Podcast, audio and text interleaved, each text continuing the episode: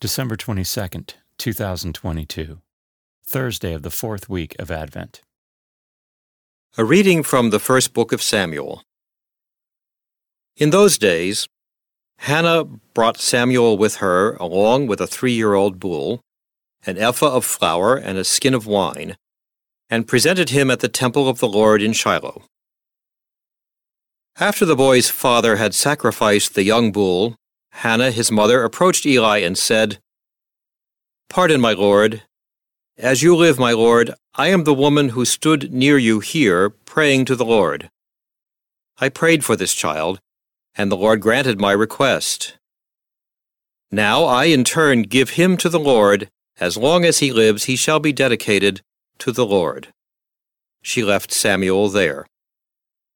The word of the Lord. The responsorial psalm. The response is, My heart exalts in the Lord, my Savior.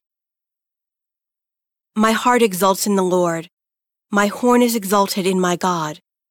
I have swallowed up my enemies. I rejoice in my victory. My heart exalts in the Lord, my Savior. The bows of the mighty are broken, while the tottering gird on strength.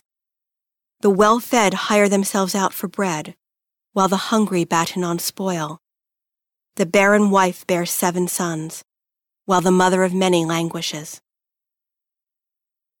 My heart exalts in the Lord, my Savior. The Lord puts to death and gives life. He casts down to the netherworld. He raises up again. The Lord makes poor and makes rich. He humbles. He also exalts. My heart exalts in the Lord, my Savior. He raises the needy from the dust. From the dung heap he lifts up the poor, to seat them with nobles, and make a glorious throne their heritage. My heart exalts in the Lord, my Savior. A reading from the Holy Gospel according to Luke. Mary said, My soul proclaims the greatness of the Lord. My spirit rejoices in God my Saviour, for he has looked upon his lowly servant.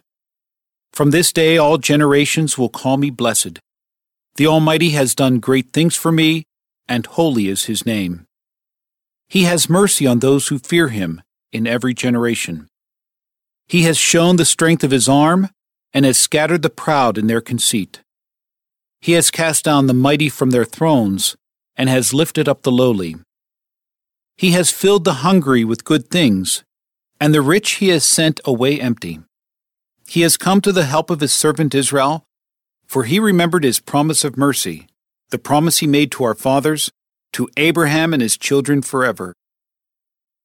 Mary remained with Elizabeth about three months, and then returned to her home. The Gospel of the Lord.